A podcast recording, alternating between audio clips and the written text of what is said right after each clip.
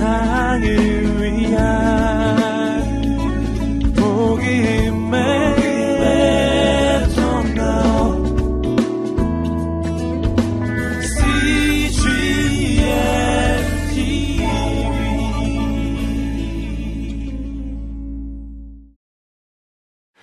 우리가 어떤 사람들과 예, 계약 형태의 약속을 할 때 그것은 우리가 서로를 믿지 못한다는 것을 전제로 하는 것입니다. 약속이란 불신을 전제로 하는 것이죠. 만일 서로가 서로를 정말 믿는다면 어떤 계약이나 약속은 필요 없을 것입니다. 그런 의미에서 우리 하나님께는 약속이 필요 없습니다. 하나님은 믿을 수 없는 분이 아니기 때문입니다. 그런데 놀랍게도 하나님은 우리에게 찾아오실 때 약속을 통해서 찾아오셨습니다. 앤드류 머레이 목사님 말하기를 하나님께서는 당신께서 마치 믿을 수 없는 분인 것처럼 우리에게 약속하시고 그 약속에 자신을 묶으셨다. 그 약속에 자신을 얽매이게 하심으로써 우리에게 찾아오신 것이죠. 그 이유는 무엇일까요? 하나님께서 우리 인간을 타락한 인간을 구원하시기 위해서 우리 편에서 있어야 될 것이 단 한 가지 있다면 그것은 바로 믿음입니다. 그런데 타락한 인간들에게는 이 믿음조차 없습니다.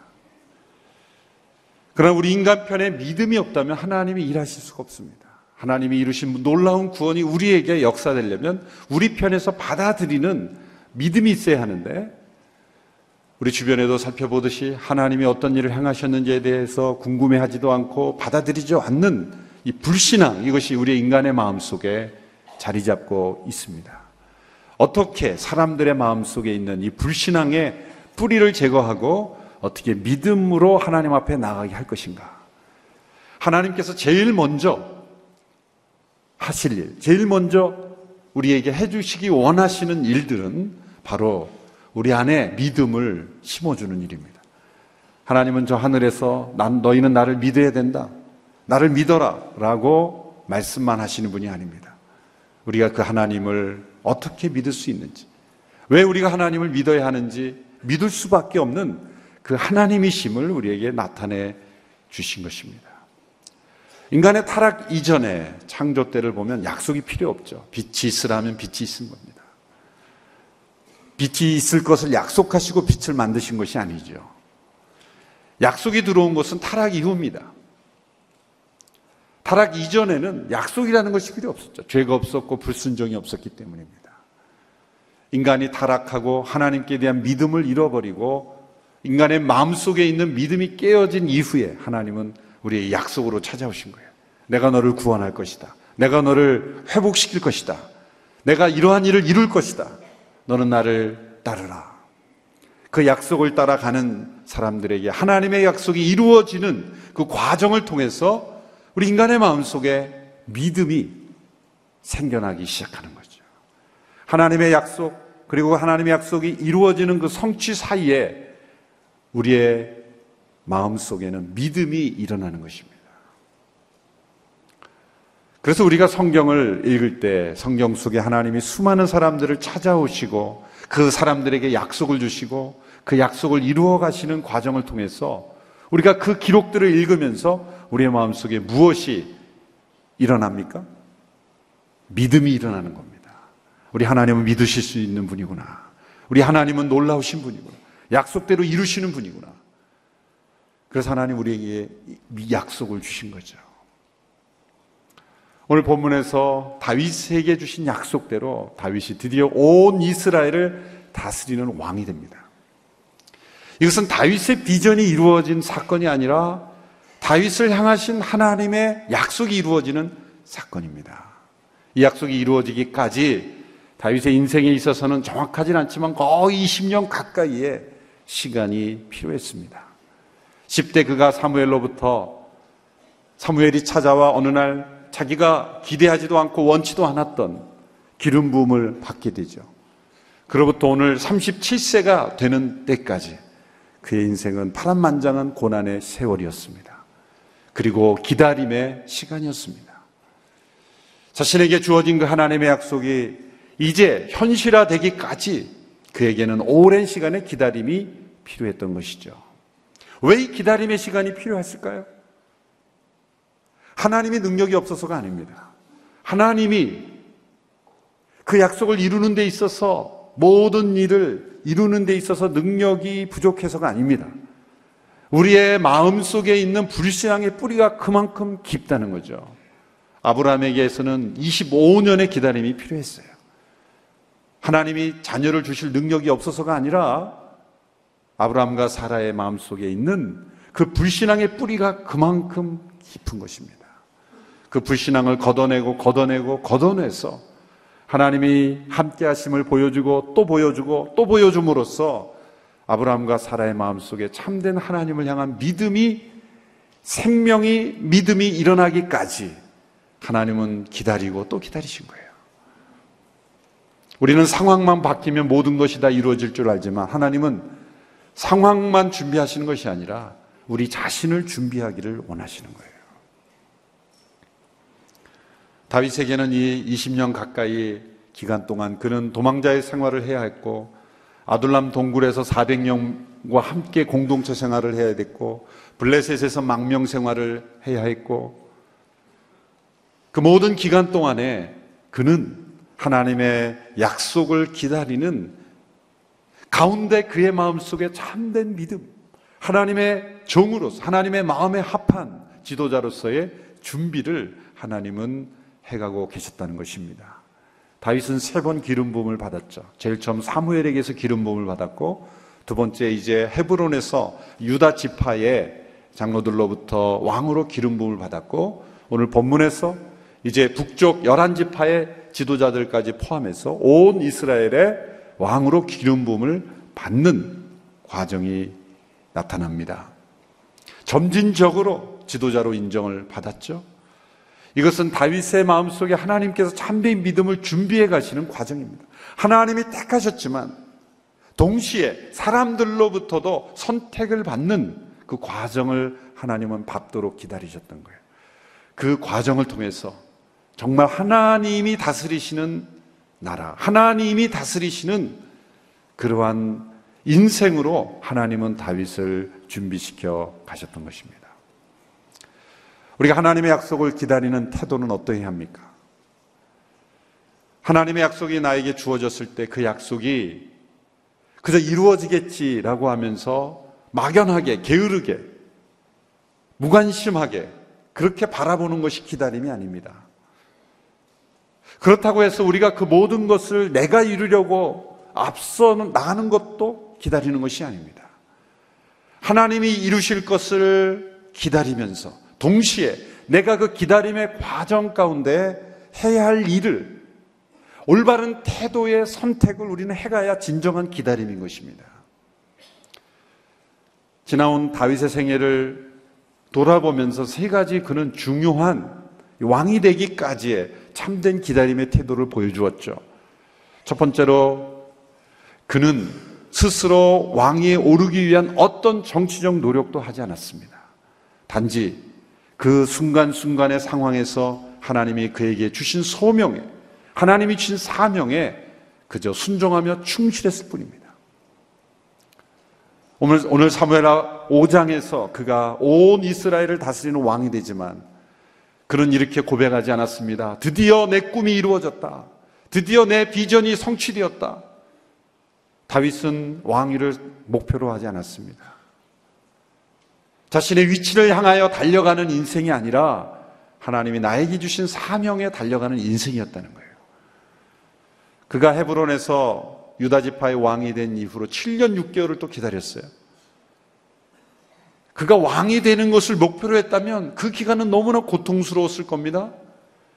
그리고 때로는 이렇게까지 힘든다면 차라리 안 하겠습니다. 라고 말하고 싶었을지도 모릅니다.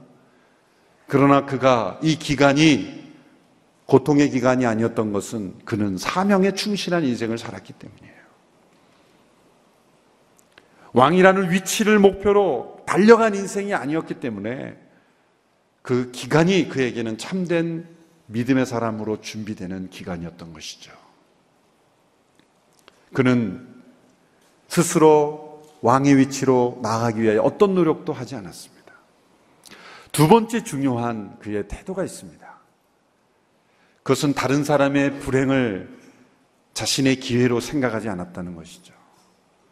가장 중요한 것은 자신의 원수였던 사울이 죽었을 때 그에게는 그것은 기회였습니다. 어떤 면에서는 보통 사람들은 그것이 기쁨의 소식이었습니다. 자유케 되는 시간이었습니다. 해방되는 시간이었습니다. 모든 두려움과 위협으로부터 벗어나는 그런 시간이었습니다. 그래, 그러나 다윗에게는 그것이 큰 슬픔의 사건이었다는 거예요. 이것이 하나님의 약속을 기다리는 자에게서 나타나는 참된 모습이었습니다. 요나단의 죽음만 슬퍼한 것이 아니라 자신을 죽이려고 했던 그 사울 왕의 죽음을 슬퍼했다는 거예요. 애가를 부르며 그는 백성들에게 그 노래를 지어 부르게 하면서 슬퍼했습니다. 이것이 참된 약속을 기다리는 자에게 있어야 될 능동적인 태도인 것이죠. 만일 우리가 이러한 마음으로, 이러한 태도로 하나님의 약속을 기다린다면 다윗처럼 하나님께서 그를 반드시 들어 사용하시는 인생이 되리라고 믿습니다. 다윗은 그저 잠시 슬픈 것이 아닙니다. 깊은 슬픔 가운데. 그는 헤브론에서 저 북쪽으로 진군에 쳐들어 올라가지 않았습니다. 다른 사람의 불행 위에 자신의 미래를 세우려고 하는 것은 절대로 하나님의 약속을 따라 움직이는 자의 모습이 아닙니다.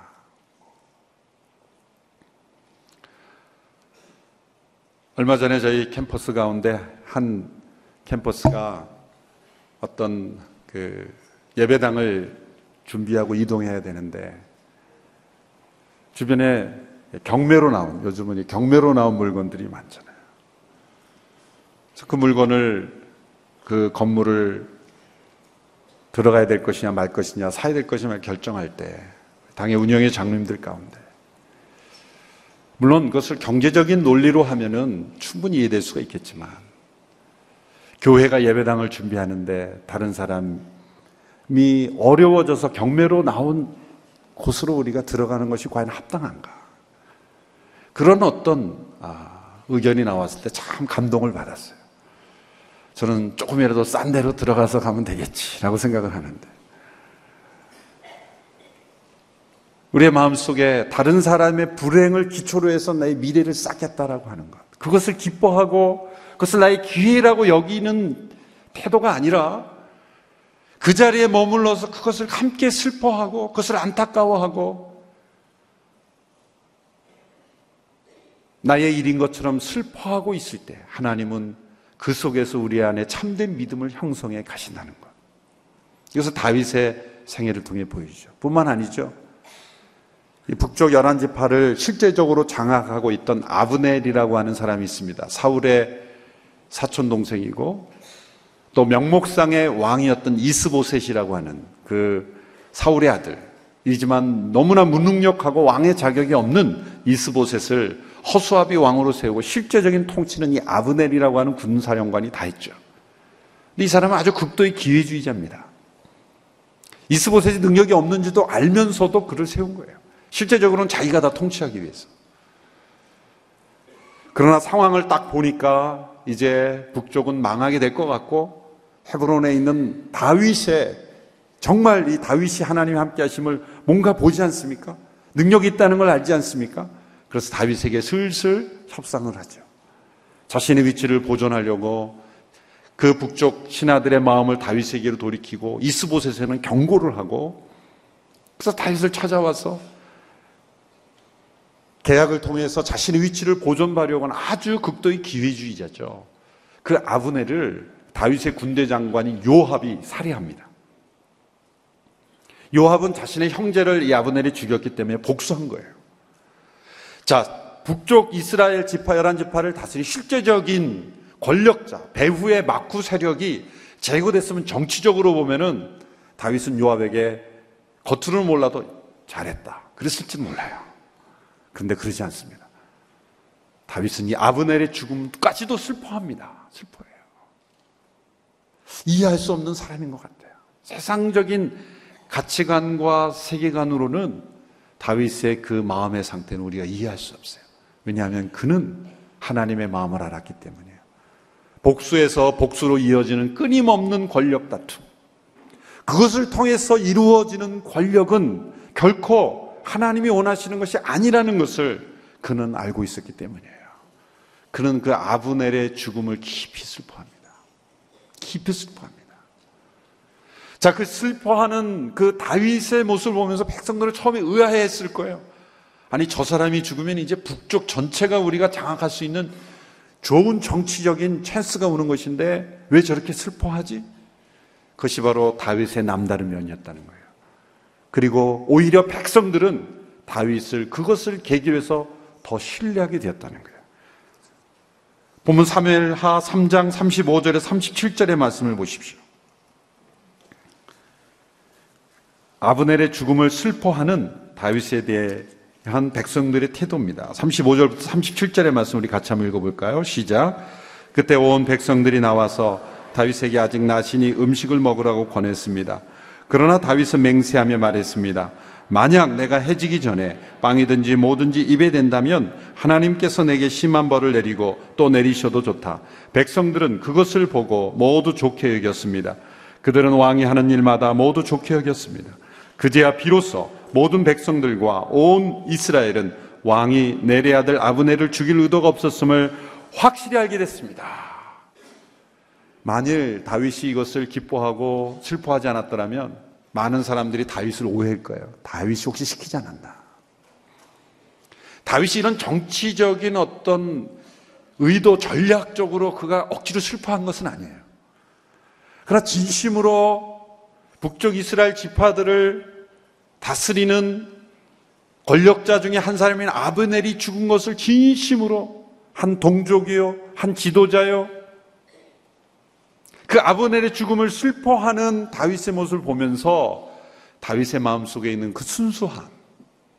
아, 다윗이 죽이려고 한 것도 아니고 그는 정말 하나님의 마음을 품고 있구나.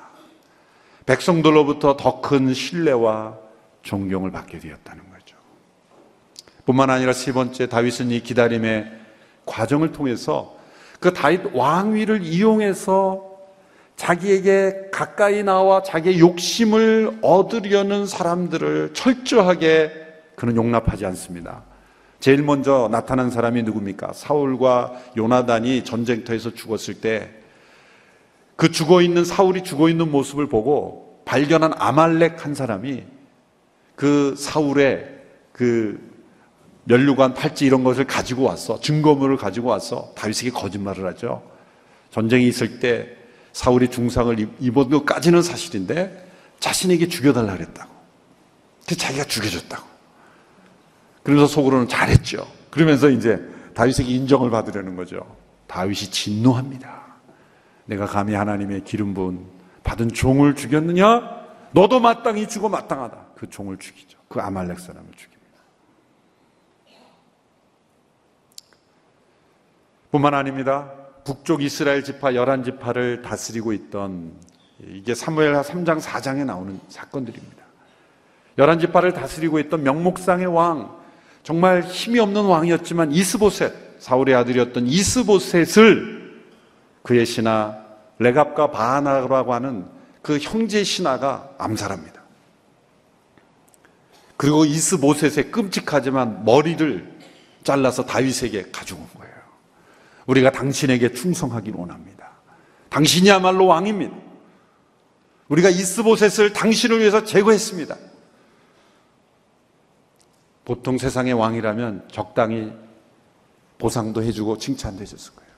내가 나를 위해서 그렇게 일했더니 수고했다. 나 다윗도 다윗은 그 두 사람마저도 용납하지 않습니다. 징벌을 내립니다. 그들이 이스보셋을 죽인 것보다 더 큰 징벌을 내립니다. 자신을 위해서 충성하겠다고 하고 자신을 위해서 일하겠다고 하고 자신을 위해서 그렇게 헌신하겠다고 하는 다가오는 그 사람들에게 다윗은 냉정합니다. 심지어 아브네를 죽인 자신의 군대 장관 요압을 저주합니다. 모든 이 피가 너의 집과 가문에 돌아갈 것이다. 요압을 아주 냉혹하게 저주하죠. 요압이 굉장히 시- 아주 상처받았을 거예요. 내가 누구를 위해서 이렇게 충성했는데. 여러분, 하나님의 뜻대로 하지 않는 충성은 오히려 우리가 서로가 서로를 망가뜨리게 한다는 거예요. 다윗은 자신에게 다가오는 자기를 위한다고 하는 충성을 가장한 하나님께 대한 불순종의 사람들을 절대로 용납하지 않았어요. 이것이 바로 이 약속을 기다리는 다윗의 그 기다림의 과정 속에 다윗이 보여준 모습이에요. 이 과정 속에서 그는 참된 믿음의 사람이 어떻게 형성되는가를 우리에게 보여주고 있는 것입니다. 드디어 하나님의 약속이 이루어졌죠. 그 가운데서 다윗은 피를 흘리지 않았지만 악한 자들의 서로 죽이고 죽이는 그런 권력 다툼, 그런 세력 다툼, 그러한 다툼을 통해서 하나님의 섭리이 이루어졌죠. 그런 악이 필요했다는 것이 아닙니다. 그러나 다윗은 선한 마음, 하나님이 기뻐하시는 마음, 자신의 원수까지의 죽음까지도 슬퍼하는 마음, 정말 하나님의 권위를 끝까지 인정하는 마음, 자기 스스로 어떤 노력도 하지 않는 그런 마음, 그리고 불의하게 자신을에게 다가오는 사람들을 용납하지 않는 그런 순전한 마음으로 기다리고 있었지만 다윗 주변은 다 정리됐어요.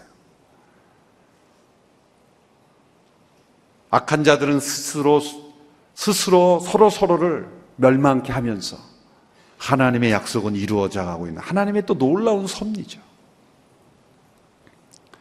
드디어 온 이스라엘 지파의 장로들이 다 다윗 앞에 헤브론에 찾아와서 다윗을 왕으로 기름 붓습니다. 그것이 5장 1, 2절의 말씀입니다. 우리 같이 한번 읽어보겠습니다.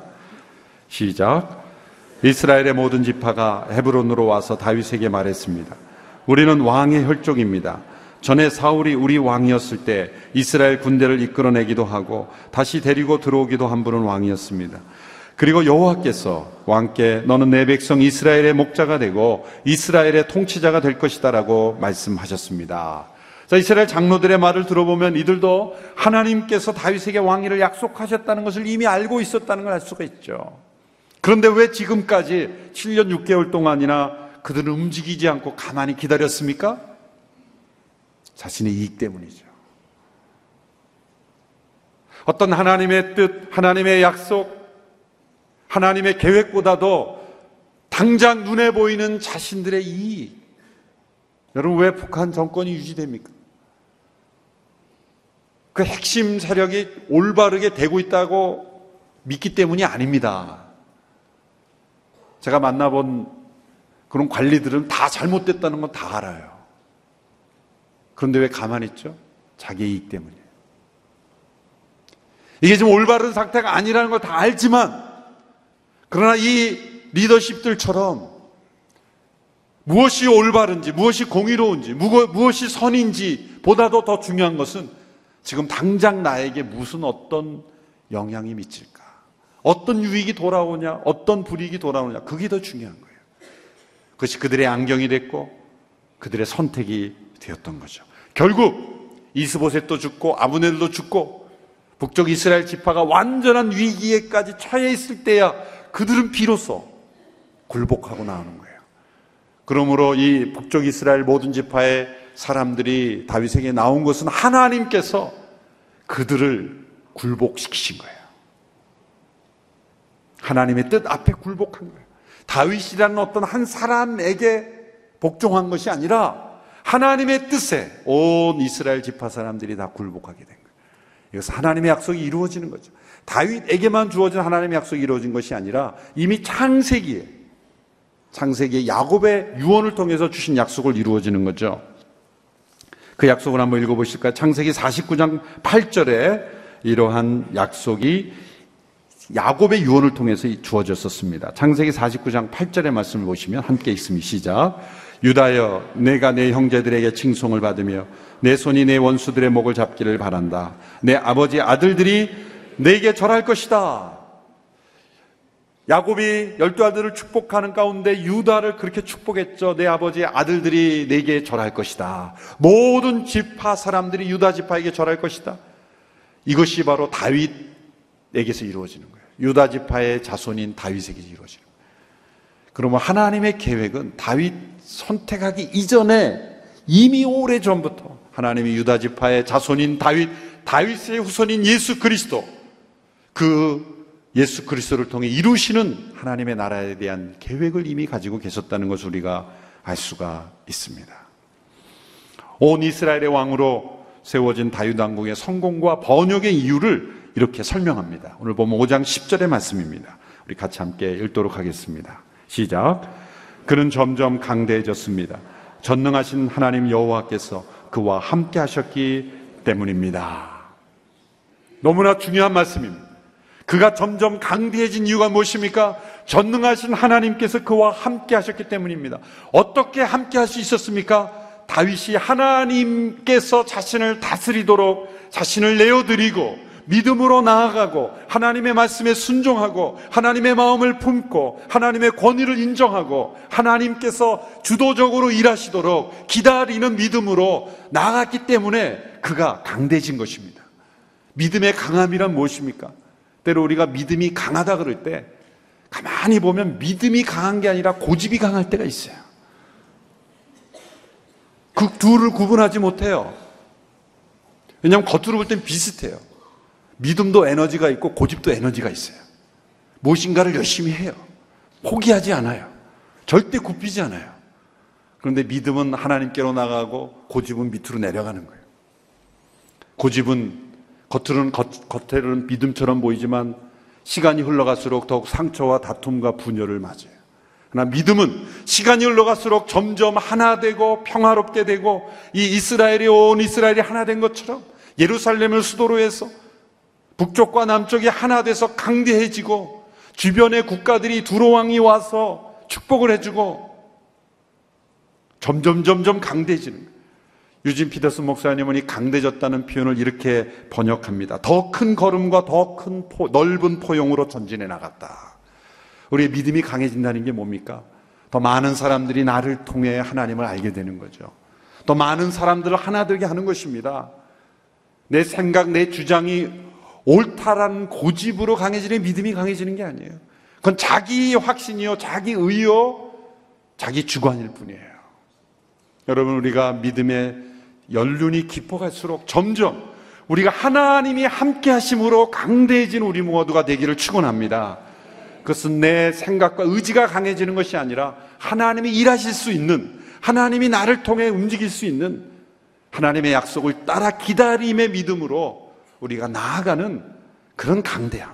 그 강대함에는 수많은 사람들이 하나 되고 많은 사람들이 축복을 받고 존귀함을 얻게 되고 심지어 원수였던 사울과 아브넬 같은 사람도 존귀함을 받고 그 안에는 어느 누구도 소외되거나 제외되거나 배제되거나 갈등이나 분열이 없이 다윗 통치하에 온 이스라엘이 하나되고 주변의 모든 국가들이 두려워했던 것처럼 우리 하나님의 백성들이 그렇게 강대해질 때 세상은 교회를 두려워하는 거예요.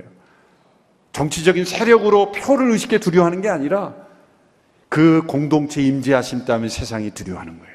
하나님이 함께 하시기 때문에. 우리의 인생은 보통 인생이 아닙니다. 전능하신 하나님이 함께 하시는 인생입니다. 단 조건이 우리가 믿음으로 하나님이 일하시도록 기다림을 통해 하나님의 약속을 따라 살아가는 우리들에게는 전능하신 하나님이 함께 하심으로 다윗이 강대했던 것처럼 저와 여러분의 인생과 가정과 교회가 점점 강대해질 줄로 믿습니다. 강대함은 우리를 드러내는 강대함이 아니라 하나님의 역사심이 나타나는 강대함.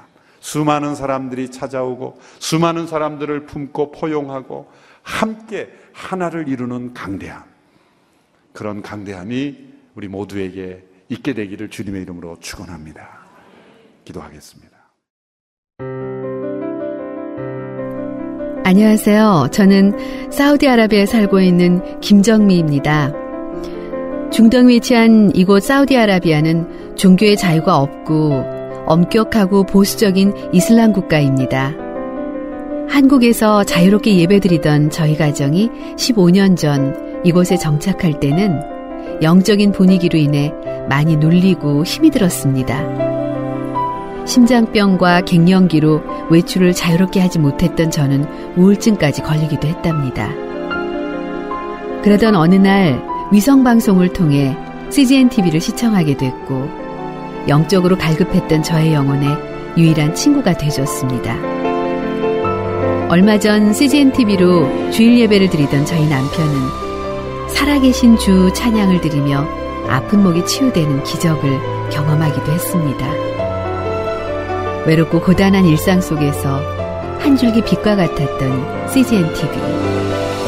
자유롭게 예배드릴 수 없는 이슬람 국가 사우디아라비아에서 저희 가정이 굳건히 설 수 있는 것은 CGN TV 덕분입니다. CGN TV는 저의 영혼의 친구입니다.